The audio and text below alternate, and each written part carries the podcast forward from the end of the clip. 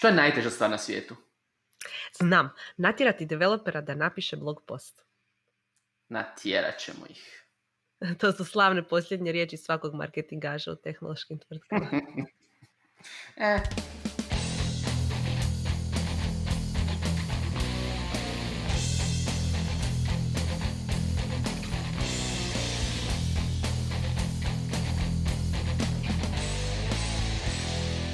Dobrodošli u novu epizodu Netokracija podcasta. U epizodi bavimo se time zašto je developerima teško pisati blog postove, pripremati prezentacije i sve ostalo, ne samo developerima, nego svima koji rade u teh industriji iz nekog razloga. Ja sam Ivan Brezak Brkan. Ja sam Mija Biberović. I za nekoliko tijana imat ćemo i konferenciju koja će biti posvećena sličnoj temi, employer brandingu. Ako su slučajno HR-ovac koji želi tjerati, a mislim ne tjerati, uvjeriti svoje developere da uh, pišu ili jednostavno stvaraju sadržaj za employer branding, doći na employer branding Zagreb koji će se održati 15.11. u Algebra Labu. Uh, sve ostale informacije imate na netokraciji as usual i u linku u opisu ovog podcasta ili videa, ti da gledate. Pisanje. To je Mija nešto što radimo doslovno svaki dan. Znači ono, prije ovog podcasta smo pisali, poslije ovog podcasta smo pisali, ali spada da je za jako mnogo naših kolega u industriji jako teško s jedne strane pisati. Znači, ono, ako su developeri, imao sam iskustva gdje sam, ne znam, držao radionice za developere tipa na webcampu, gdje dođu uh, i developeri, i dizajneri i svi ostali i onda jadni ono, mi bi htjeli pisati, naučiti pisati itd. jer im to jako teško pada. I s druge strane, u biti, za HR-ovci ili marketingaši koji moraju sa njima surađivati, uh, jer netko mora stvarati taj neki stručan sadržaj, bilo nekoj tehnološkoj platformi ili dizajnu, je jako teško zapravo izvući taj sadržaj um, iz ljudi, jednostavno. Um, ne misliš, šta misliš ti da najviše muči developere po tom pitanju? Zašto ih muči? Pa, mislim, svaki početak je težak. Sjećam se iz svojih prvih novinarskih dana ili bilo kojih dana koji se uh, vežu uz pisanje. Puno je puno bilo teže započeti nešto pisati, osmisliti sadržaj, da to sve ima glavu rep, da bude zanimljivo za drugu stranu i tako dalje. I mislim da je upravo taj početak je najteži. Nama je možda jednostavno pisati o tome zato što smo uh, ispraksali se, ali recimo jedan dovoljan jedan duži godišnji odmor ili nekakva pauza od pisanja zato što se bavimo nekim drugim stvarima da nam opet taj prvi članak ma čak i mail, neki duži, bude teško sastaviti. Nešto što, zašto bi nam inače trebalo 15 minuta, možda pola sata, sjediš cijeli dan i misliš je li ovo dovoljno dobro, previše razmišljaš, premalo razmišljaš o tome. puno izazova. mislim da je to jedna strana problema, da jednostavno ne znaju odakle početi, a vjerujem da si ti na svojoj radionici naglašavao da je samo dovoljno početi, kako god. Da je to najteže. Da, mislim, to zvuči kao vrlo jednostavan savjet, ali da. nije baš tako lako.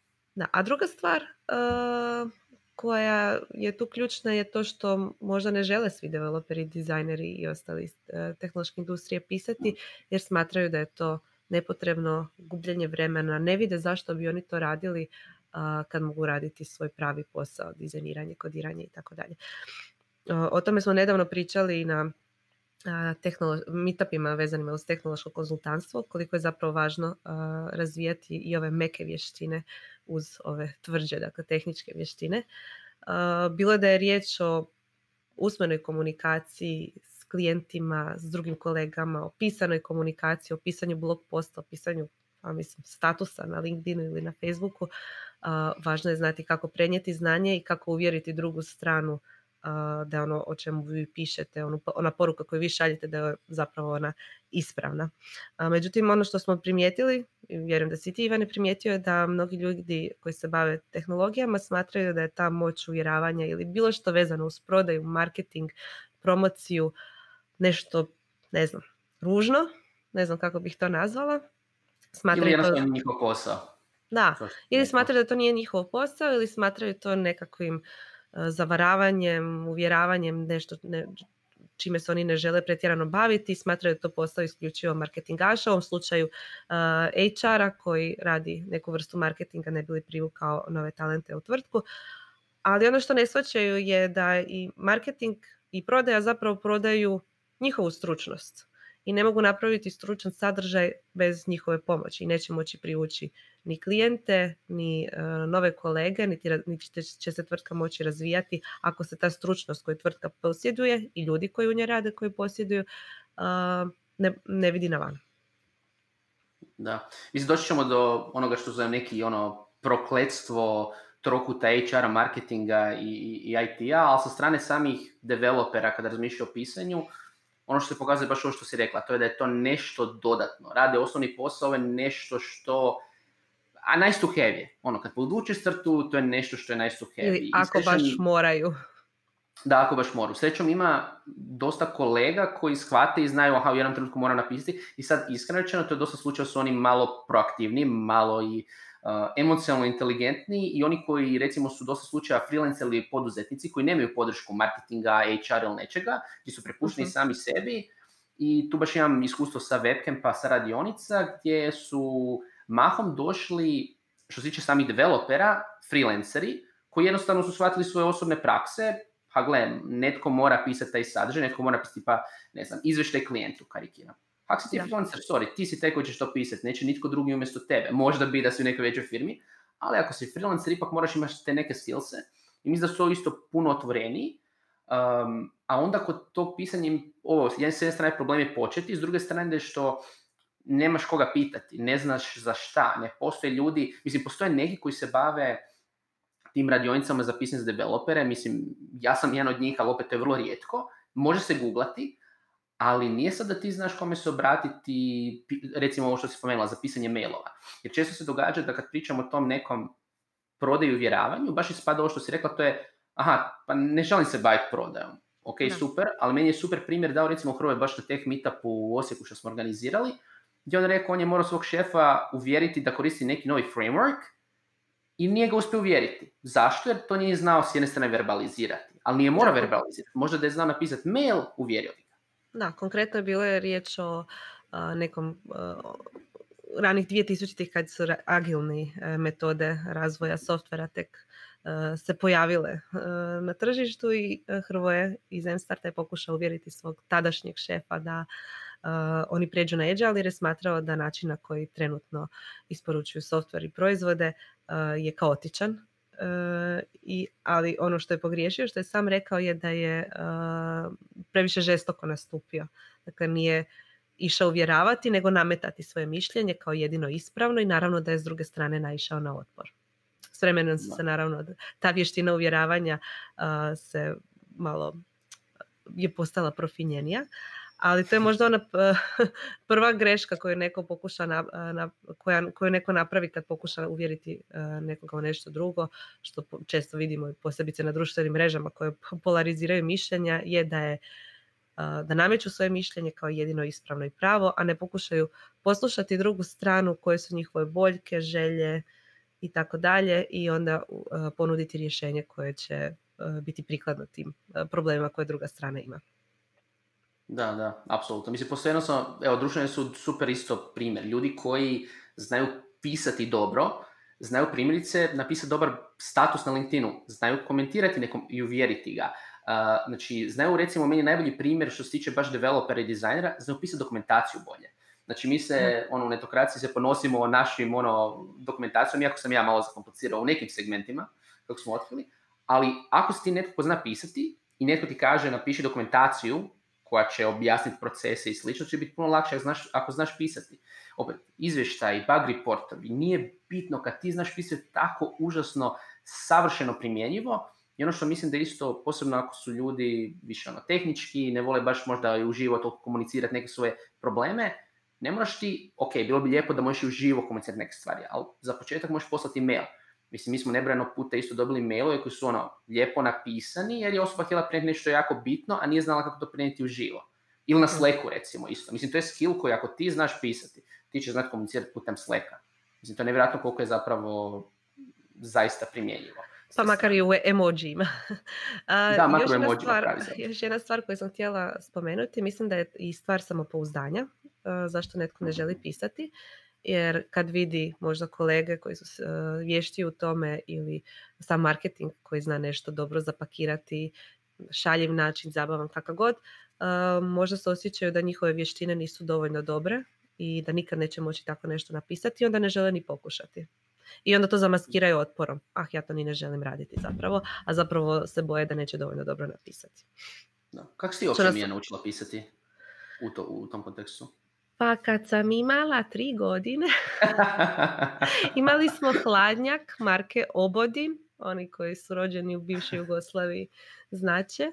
I to je bila prva riječ koju sam naučila čitati Obodin. Sve je krenulo od toga. Šalim se, pa ne, mislim da je krenula naravno s ono, sa puno čitanja za početak, da, to je, e, to je ono, prvi korak. Prvo puno čitaš da vidiš e, kako, kako izgleda pisana riječ, a onda počneš puno pisati. Uh, od, mislim ja od uvijek pišem od nekih sudjelovanja u lidranima, od uvijek sam u novinarskim grupama u školama, radim kao novinarka od svoje 19. godine, tako da kod mene je pisanje stil života. Ono što je možda zanimljivo je to što usmeno nisam toliko dobra u izražavanju koliko jesam pismeno, pa sam tim pisanjem nadoknadila taj neki svoj manjak ja. samopouzdanja koji imam u usmenom izražavanju. Znači doslovno ti to zato neki su meni, da, zato su meni, druš, zato su meni društvene mreže došle kao ono, kak kecta 11 kako se kaže, jer um, bez njih ja bih dalje bila introvert koji se teško snalazi u usmenoj komunikaciji, a ovako pismeno mogu biti na, najhrabrija na svijetu. Doduše, s vremenom sam stekla i samopouzdanje u usmenom izražavanju. Iste stvar prakse. Da, ali recimo ovo kad spominješ i, i, i javne nastupe, to pitanje eksponiranosti, bilo zajednici, bilo recimo kritikama, to je užasno isto zahtjev ekipi, čuo sam, mislim, čuo sam i foundere i direktore firmi da govore ono, ne želim, ne želim nešto pisati na, na social ili članak, svi ćem popljuvati, ne želim se tome izložiti, a zapravo opet to je pitanje tog nekog, aha, strah mi jer ne znam da li ću prenijeti svoju misl. Ako ti dobro preneš misl, ako ti znaš recimo odgovoriti na kritiku, tvoji ono, najveći kritičari mogu ti postati najveći fanovi. To su bilo netokraci, mislim, kad bi s nekim se ono raspravili, onda skužiš, aha, pa razumijete se, jer da. ispišete zapravo šta mislite. O, da, veliki su problem naravno i trolovi uh, i oni koji se skrivaju iza nekakvih anonimnih uh, profila uh, koji zapravo ne reagiraju na sadržaj koji je nego reagiraju zbog nekih drugih razloga njima, samo poznatima, pa se mnogi boje izlagati trolovima ili smatraju to nepotrebnim gubitkom vremena, ali zapravo jednostavno kao što sam ja naučila ovih godina svoje koži, a ako želiš prenijeti poruku, moraš ju znati prenijeti, to Ivane što si rekao, moraš prepoznati što su prave kritike, što je trolanje i kad i odgovaraš na komentare koji možda i graniče sa nekakvim trolanjem, ne odgovaraš nužno da bi ta osoba promijenila svoje mišljenje, nego uh, komuniciraš zbog uh, onih 10, 20, stotinu, tisuću ljudi koji gledaju sa strane i šute i koji skreiraju onda nekakvo mišljenje i o tebi i o cijeloj raspravi. Da, za trolove u publici koji slušaju netokracija podcast, ako znaš pisati, bolje ćeš trolati. Samo to ime to, nema netokracije baš. Mislim, budemo Imamo realni. već dovoljno svojih redovnih trolova. ne tražimo nove, ne otvaramo nova radna mjesta. Hvala. da, da, da. Um, isto što je, mislim, jedan od izazova je to pitanje, ok, ako se znam izraziti prenijeti mišljenje, da li ja to smijem? Da li imam permission u neku ruku? Jer mi se čini da u dosta slučajeva to ona varijanta kao, pa nisam ja stručnjak, ono, kažu doslovno, ekipa kao nisam ja stručnjak za to, ono, postoje ljudi koji znaju više i mislim uvijek će postojati i uvijek kad imamo to pitanje, i to recimo se događa s konferencijama, znači ono, imamo nekog, uh, ne znam, neke firme, partnerski ili neki predavač, jednostavno ima super priču i oni nisu sigurni i uvijek im kažem isto stvar, a to je ono doslovno ti si za mene ekspert. Za nekog u publici ti si ekspert. Treba znati samo 10% više od nego da ti za njega budeš ekspert. Kao što smo mi nekome sad ko ne zna baš toliko o pisanju, ko možda nema tu praksu, super eksperti za pisanje, novinarstvo itd. Tako da dođe netko taj ko ne znam, zna jako dobro uh, produkciju podcastove, evo karikiram kada želimo podcast, on će za nas biti ono, super i odličan, jednostavno zna malo više. I to ljudi moraju biti svjesni. Plus, ovisi koja ti je publika. Recimo, Tech Meetupu uh, koji smo organizirali, koji opet spominjem, znači, publika su studenti mislim, realno ako ti imaš radnog iskustva, životnog iskustva, tvoje iskustvo je jako korisno. Oni žele to čuti i svaki put je korisno i nema doslovno tog znanja koji ti ne možeš uh, prenijeti. Samo to treba u, neku, u nekom trenutku uh, shvatiti. Mislim da isto jedan dobar skill u kontekstu recimo javnih nastupa, um, tebi, kao što si rekla, recimo tebi pomaže pisanju tome što si uz to onda ispraksla javne nastupe. Meni recimo pisanje pomaže kad moram pripremiti prezentaciju. Recimo često mi se čude um, ono, freni koliko sam sposoban, i sad to je, to je dobar i loš skill, u zadnji čas pripremiti prezentaciju. Sad, to je dobro zato što to možeš, loše zato što si onda dopustiš da, ono, dva dana prije pripremaš prezentaciju, ali ja recimo pišem svoje prezentacije. Znači, ono, doslovno imam aplikaciju, zove se Dexet, preporučujem bilo kome uh, ko ima Mac, sorry, PC-aši, šta ćete. Znači, aplikacija vam doslovno omogućava da u Markdownu pišete tekst prezentacije kao da pišete članak i onda vam ga automatski, automatski iz njega generira prezentaciju u PDF-u ili PowerPointu uz neki jednostavan dizajn.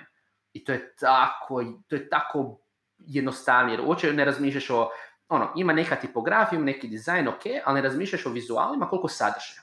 I puno je brže za napisati. Dobro, nije nužna uh, aplikacija, zato mislim uh, na sličan način ja uh, radim prezentacije na jednostavnijem tekst editoru gdje se samo fokusiraš na sadržaj isto raspišem sve u nekakvu priču, isto ga izvučem točne natuknice koje idu na prezentaciju. Na prezentaciju ide samo jako malo teksta. Ako stavljate više od tri natuknice po slajdu, to je stvarno uh, previše. A prezentacija bi trebala pratiti ono što vi govorite, a ne da se s nje čita. I, ovaj, i, i to je to. Ja isto, na isti način radim. Znači, prvo si napraviš priču koju želiš ispričati, iz nje izvučeš natuknice i onda se tek baviš uh, dizajnom, uljepšavanjem i, i pročišćavanjem. Da. I što najbolje, to se apsolutno mogu poistovjetiti developeri, dizajneri, bilo tko je bavio se tehnologijom, jer doslovno, ono, prvo složiš backend, onda na njega zalijepiš frontend gore, ok, možeš neke stvari reći simultano, ali jasan je proces i primjenjivi u pisanju ili u prezentacijama. Um, e sad, prije nego što bacimo se neke možda ono praktične savjete za pisanje iz našeg iskustva i osobnog i kao urednika, Um, da se isto malo povežem na ovu stvar oko, oko HR-a i marketinga i zapravo kako se taj sadržaj primjenjuje u employer brandingu. Ja znam da ima i HR-ovaca i, i direktora i team leadova možda koji slušaju. Mhm.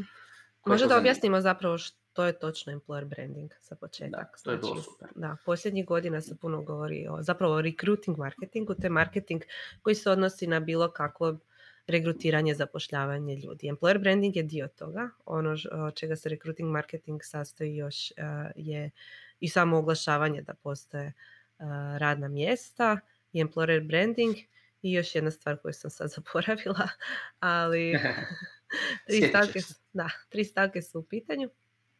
A employer branding je ono što dugoročno brandira poslodavca kao poželjnog za određeni kadar i onda je tu uključeno mnogo različitih vrsta sadržaja od nekakvog uh, odnosno sadržaja koji, uh, koji je u posjedu samog poslodavca, to su ti blog postovi, društvene mreže, LinkedIn profil i tako dalje, do onoga koji uh, se nalazi na nekim drugim mjestima, recimo u medijima, dakle kad mediji pišu o tom poslodavcu, o projektima koje radi i tako dalje. I uh, tu bi možda bilo zgodno uvrstiti onaj sadržaj koji je crowdsourcan, znači onaj koji sami zaposlenici ili potencijalni zaposlenici pišu o samoj tvrtki. To je sve ono što jedan potencijalni zaposlenik će istražiti prije nego što se prijavi na oglas za posao. Da, za, za HR se to će biti, znači doslovno taj, najveći izvor će upravo biti taj sadržaj od zaposlenika, od tima, znači neki employee engagement, neko njihovo uključivanje, jer je taj sadržaj naj, ono, truje. Jednostavno, ako zaposlenik zaista o tome piše, pokazuje se stručnost, taj sadržaj najvrijedniji. I tu zapravo dolazi do najvećeg izazova koji smo kao netokracija, radići dosta firmi, vidjeli u praksi šta se događa. Uh, I sad ovo je u dobroj mjeri se odnosi na IT industriju, na tech industriju koj, s kojom se bavimo, ali se može primijeniti na druga područja. Znači, to je prokletstvo trokuta, koje tako reći ono radno nazivam. Znači, vrlo je jednostavno zapravo. Um, CEO ili team lead ili IT, nije bitno tko odluči, e, mi trebamo zaposliti IT stručnjake. Developere, dizajnere, nije bitno. Obrati se HR-u i kaže, HR, nabavi mi te ljude. HR kaže, you, ajde da nešto napravimo. I obrati se marketingu. E sad, neću, neću prostačiti kao što je možda marketing u tom trenutku reagirao, ali marketing, ajmo reći, kaže, nije nam regrutiranje prioritet, radimo druge stvari, puno drugih stvari, prodajemo proizvode, usluge, svašta nešto. i ovo što vi želite je jedan mali dio budžeta, nije nam u KPI-evima i onak snađite se. HR onda kaže, rekao je CEO, team lead, to nam je prioritet. I marketing kaže, u redu, ajde, ajde, ajde. 5% ste budžeta, ali bavit ćemo se time malo. I ovaj, kažu gdje je sadržaj. Ovo čemu sad pričamo. Da. Na šta HR pita IT, e, gdje je sadržaj? I IT kaže, alo, Ili marketing. nađite da. ljude. Da, ili, da, oboje doslovno pitaju IT. I IT kaže, alo, mi imamo drugi KPI, imamo projekte, kasni sve, moramo deliverati, go, go, go, go, nemamo vremena za sadržaj, snađite se. I ono što se na kraju događa, što smo vidjeli previše, previše puta u praksi je, firma može napraviti strategiju za employer branding, što se zove u biti employer value proposition, može napraviti content plan, može imati sve super, i onda sve propada na tome što se ne delivera sadržaj redovito. Jer šta? Taj sadržaj može ići na vlasti web, na društvene sve ovo što si rekla. Ako tog sadržaja nema, ne može ga generirati HR, ne može generirati marketing. Mislim, može ako postoje specijalisti koji se ti bave, koji znaju toliko materiju. Ali čak i onda, recimo kad se piše o nekim projektima, moraš uključiti osobu iz projekta. Nema smisla da to marketing piše. Mislim, i ok je čak da marketing piše, ali mora sjediti s, osobom, s osobama koje rade na određenom projektu, koje se bave određenim tehnologijama, mora jako dobro poznavati te tehnologije, jer ako marketing napiše nešto krivo ili mm, djelomično netočno ili čak ne stilom a, koji preferira ciljana skupina, dakle možda jedan developer neće cijeniti previše, kako mi to kažemo, fluffy sadržaj e, koji kreiraju marketingaši, neće dobro proći. Imamo primjer iz prakse gdje nam se javila jedna tvrtka koja je htjela da pišemo o jednoj e, poprilično tehničkoj temi e, i autor bi bio jedan od njihovih inženjera. Međutim, neko iz marketinga ili PR-a je preuzeo taj tekst i potpunosti ga preradio. Mi smo to uvidjeli i shvatili smo da je baš ono što sam malo prije rekla preflafi sadržaj i da neće dobro uh, imati dobar odjek u ciljanoj skupini, pa smo zamolili osobu koja je komunicirala s nama da nam pošalje originalni tekst. Na kraju ispalo da je taj originalni tekst puno, puno, puno bio bolji od onoga uh, što je marketingaš preradio. Jer je bio iskreniji, direktniji, nije bilo nekih uh, pretjeranih uvoda, zaključaka i tako dalje, nego vrlo konkretno. Ovo je problem, ovo, se, ovo je način na koji se tehnički sad rješava i ovo je ono što vidimo u budućnosti. To je to. Dakle, uh, opet se tu vraćamo na on temu samopouzdanja. Moguće da neko iz uh, tehničkog odjela ne želi pisati sadržaj jer se boji da neće biti uh, moći napisati ga dovoljno zanimljivo, meko i tako dalje, ali to zapravo nije potrebno. Vi se u većini slučajeva, uh, ako je riječ o employer brandingu, obraćate svojim potencijalnim kolegama. Napišite to onako kako biste vi voljeli uh, da se vama servira. To je sve. Da. I to je doslovno lekcija s jedne strane uh, i za developere, za poslanike, kako treba pisati, ali i za marketing ili HR. Znači nije poanta u tome da se stvori neki ono fluffy tekst koji, mislim se u tom slučaju zaboravlja da se ide previše u smjeru nekog consumer marketinga, a premalo u smjeru B2B marketinga koji je puno bliži. Gdje tema mora biti stručna, mora biti pitka, mora vas poštovati. I da. to se često gubi. Ovo je Poanta super da se pozicionirate kao stručnjaci u onome što radite, a ako da. radite pretjerane uvode, hiperbole i slično, to će, onda se gubi fokus poante. Da, da, da. Ajmo preći na neke konkretne savjete zapravo, da onda kolege mogu uh, iz toga nešto, nešto izvući pa možemo fino o tome pričati. Mislim da je prvi neki savjet da zapisuju ideje. Znači, kad god imate, kad, kad god vidite neku ideju za članak, to može biti projekt, to može biti neki event, to može, pardon, konferencija, to može biti neki problem koji ste riješili, to može biti sastanak, nije bitno, zapišite. Imate text file, imate papir, jedno mjesto gdje znate da ćete zapisati svaku ideju. I sad, to ne znači da morate odmah početi pisati tog trenutka, ali imajte tu bazu ali, ideja. Ali ako vas je uhvatila inspiracija, počnite odmah pisati jer kasnije to da. Uh, možda nećete. Da, da, da. Ako možete, raspisite nešto, ali ne znači da morate odmah završiti tekst, ali barem si zapišite. Ja recimo imam baš uh, jedan file gdje zapisujem teme, um, u aplikaciji koja zove Milanote, malo vizualnija, i imam tonu tema koju sam sjetio tijekom godina, koje nisam napisao u tom trenutku, nisam stigao ili jednostavno sam mislio, aha, moram još malo razmisliti o tome. I neke od tih tema sam napisao godinu dana kasnije. Tako da ono, to je jako, jako bitno. Um, tako da jako bitno zapiše teme što zapravo dovodi možda nekog sljedećeg sajta, to je da trebate imati povode. Sad to je nešto smo često vidjeli Mija da zaista ekipa ne kuži kada govorimo o povodima? Jel, jel možeš probati objasniti zašto je povod bitan za bilo članak, bilo social media post? Da, um, nije čudo uh, što u određeno doba godine više preferiramo jednu vrstu sadržaja. Po ljeti ćemo preferirati nekakav lakši sadržaj, uh, u zimi ćemo preferirati ono, sve vezano uz Božić. Kad je neka obljetnica, kad je neki događaj um, koji se obilježava redovito, onda ćemo voljeti pričati o tome. Uh, ono što, to je ono što sam naučila kad sam se bavila community managementom, da prvo pogledaš kalendar, obilježiš sve nekakve prikladne datume, pronađeš i one bizarne, ono, svjetski dan kave, zagrljaja i te gluposti. Ne kažem da vi trebate to raditi, ali mora postojati nekakav povod, jer je onda uh, onoj drugoj strani koja čita lakše otvoriti taj članak u konačnici, jer kad ti njemu kažeš, ah, danas je dan Evo, mi smo nedavno imali dan Ada Loveless, pa smo se bavili uh, ženama u tehnologiji. To je to. Zašto bismo se mi bavili temom, tom temom, uh, ne znam, one, usred ljeta?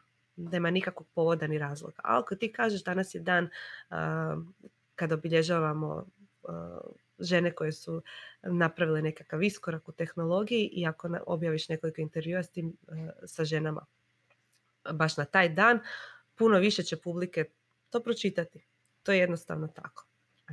Znači što se tiče nekakvih povoda, ne moraju to naravno biti ovi nekakvi globalni datumi, sveci, blagdani i slično, nego jednostavno lanciranje novog proizvoda u vašoj tvrtki i onda raspišete case study kako ste lansirali uopće taj proizvod. I i najbolje kod pisanja case study, odnosno studija slučajeva, ja inače jako volim kad neko za nas raspiše vrlo kvalitetnu studiju slučaja, je da budete otvoreni. Znači, napišete koji je bio izazov koji ste htjeli riješiti tim proizvodom koji ste na kraju isporučili, na koji način ste rješavali te izazove, možda neke izazove koje ste naišli na putu i na koji ste način njih riješili. Time dajete i drugoj strani i nekakvu vrstu edukacije. Aha, ja sam naišao na taj taj problem, riješio sam ga na ovaj ovaj način i onda smo išli dalje. I koji su rezultati na kraju postignuti tim proizvodom koji ste na kraju isporučili vrlo, vrlo jednostavno. Znate to napisati zato što ste na tome radili e, i to će biti korisno i za neke vaše potencijalne kolege i za ljudi iz industrije koji možda naiđu na sličan problem, a nisu ga znali e, riješiti, a i za potencijalne klijente koji će vidjeti, možda neće sve razumjeti u tekstu, ali će vidjeti, aha, gle, ovi ljudi su baš stručni napravili su dobar proizvod temeljem toga, toga i toga, ja bih volio angažirati tu tvrtku ili tu osobu što je možda jedan zapravo dobar podsavjet, a to je imajte primjere. Što god pišete, dajte konkretne primjere. Konkretne znači, primjere, brojke, teorija, sve. Općenita teorija ne znači ništa doslovno, jer vam ljudi neće potencijalno ili neće razumjeti problem. Morate ga ilustrirati. To može biti vaš primjer, eksterni primjer, nije bitno. Što više primjere imate, to će vam jednostavno članak ili prezentacija ili social media post biti jači. Da. I ljudi će isto uživati u pisanju toga, jer oni žele vas čuti. Ako je, mislim, u ostalom, ako ste vi krenuli slušati ovaj podcast, ovu epizodu konkretno. Vi ste to krenuli slušati zato što znate da mi imamo neke iskustva koja ćemo podijeliti s vama. Vi želite konkretne primjere, kao što je Mija recimo dala. Da Mija nije dala taj konkretan primjer, vi biste, aha, ok, teorija, trebam, trebam ono, raditi to i to, a niste dali primjer. Trebam početi pisati, tako. Da, da, da, da. da. e sad, uh, tu isto jako, jako bitno kod pisanja, kad krenete, jedva čekam, jedva čekam, napisali ste ideje, krenete, super, jako sam ponosan na vas. Možda nismo ni rekli točno kako krenuti. Ono, kako bi ti krenula? Sjedni i kreni. Doslovno tako. no pressure. Da. Um, iskreno nećete vjerovati, ali čak nakon, valjda ne znam, više od 15 godina pisanja za ove ili one medije, uključujući netokraciju, i meni isto teško nekada krenuti. Ja sam imam jednu da. Ekstremnu blokada, blokada, svi ćete naići na to. Užas, da, svima da, se događa, neka znam po tjedan dana izbjegavati neke hitne stvari jer jednostavno ne mogu se sabrati, sjesti i pisati. I onda se probudim u tri u noći i napišem to za pet minuta. Mislim, katastrofa, ali događa se da. Znači u tom slučaju bi bilo jednostavno, ono, nemojte odustati, samo dajte si vremena da vam sjedne i da krenete. Um, jedna druga stvar, ako, naravno, super ako ste zaposleni kod novinar, pa morate pisati, pa tako prođete, pređete nekakvu blokadu. Nije ali super. metoda ja osobno, a mislim, donekle. Jedna mi pritiskom si jer znaš pisati i pisao si milijun puta i, i što, je, što se sad događa? ili, i onda misliš je li bloka, blokada zauvijek ili to je sad moj život, ko sam ja ako ne pišem, egzistencijalna kriza i tako dalje. E, Da. Mislim da smo našli mi u određenoj temi. Ups. Ups. A, jedna stvar koju svako um, možete napraviti uh, je natjera, i, kako, i kako se natjerati da pišete, bar što ja radim. Znači imam jednu aplikaciju koja se zove Focus i ona mi za Mac, ali ima i za PC i za bilo što drugo.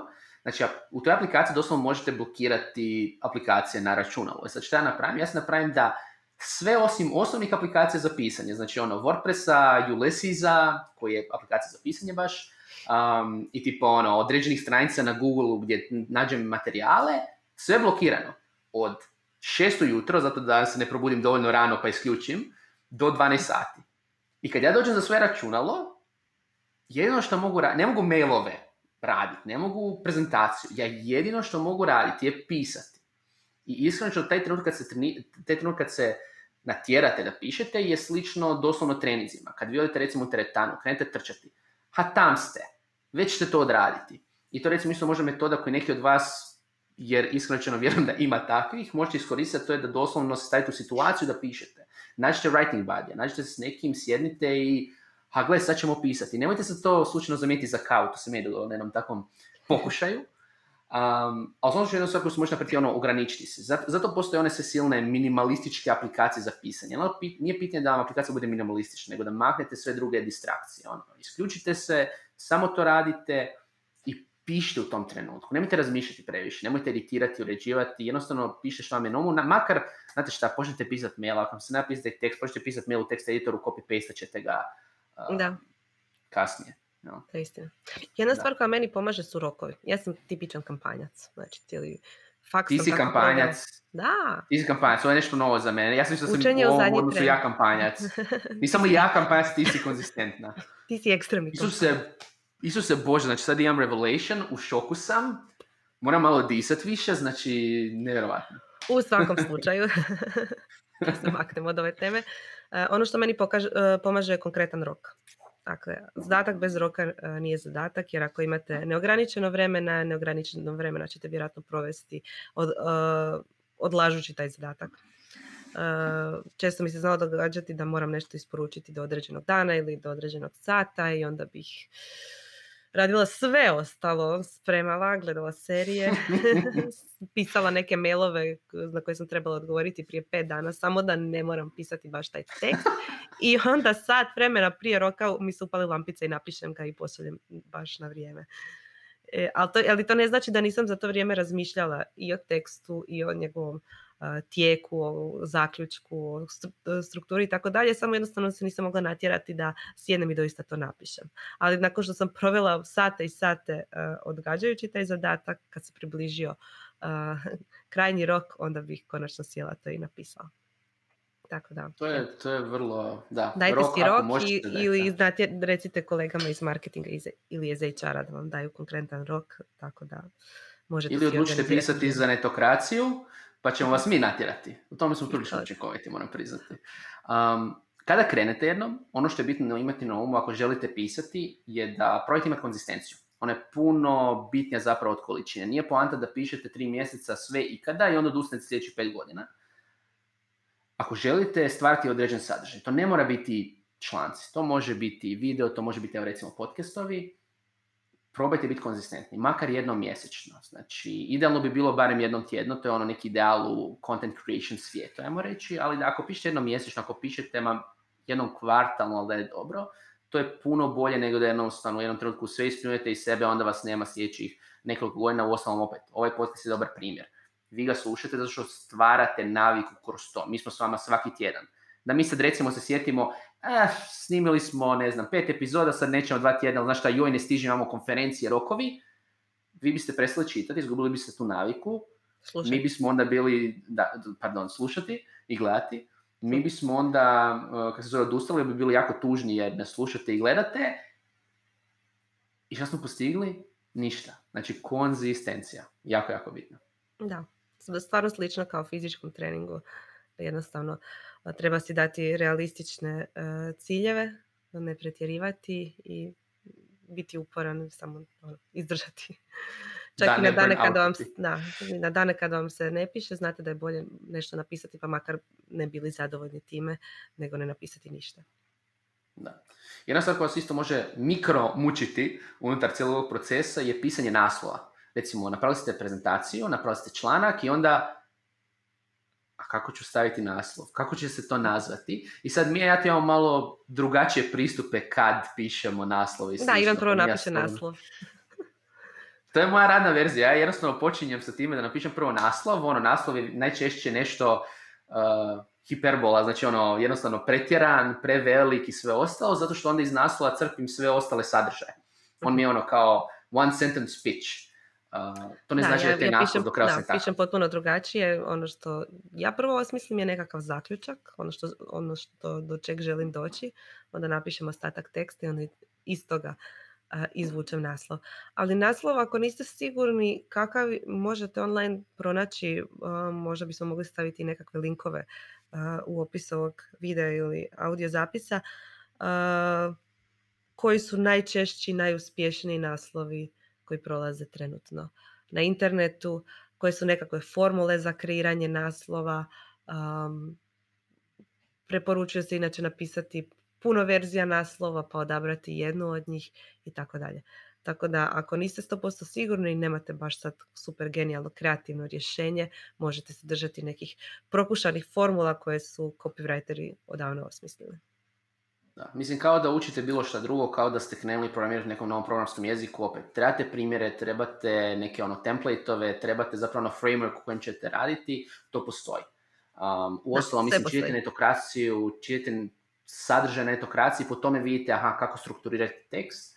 Um, I zaista se nadamo da će vam ovi savjeti zapravo pomoći. Da, ali nemojte se strogo držati e, postojećih formula, dajte nešto svoje tome. Svoje, svoje mišljenje, svoj neki e, dodir samome tekstu, ono što će ga činiti drugačijim od ostalih na sličnu temu. Ovo su sajti koji su svakako primjenjivi od strane HR i marketinga kada radi recimo s developerima ili drugim zaposlenicima za stvaranje sadržaja, ali još puno više o tome ćete moći uh, vidjeti i čuti na Employer Branding Zagreb konferenciji koju ćemo organizirati znači 15.11. Uh, u Zagrebu gdje će primjerice uh, timovi iz Inchua i Infinuma prenijeti neka svoja iskustva. Kako natjerati kolegu iz developmenta da napiše članak, kako povezati marketing i HR i mi ćemo dati neke naše isto praktične savjete, tako da se registrirate na konferenciju, opet svi detalji će biti um, u opisu. Um, stoga ako ste HR-ovac, ako ste marketingaš, ali ako ste team lead, dođite na Employer Branding Zagreb. Ovo je bio Netokracija podcast, nadamo se da ste uživali, kao i uvijek, lajkajte, šerajte, subscribe, stavite net- nam re, ove recenzije na Apple Podcast, Google Podcast, svu- svugdje drugdje. I šaljite nam pozdrave, želje na mailove mija.netokracija.com, ivan.netokracija.com ili na info.netokracija.com.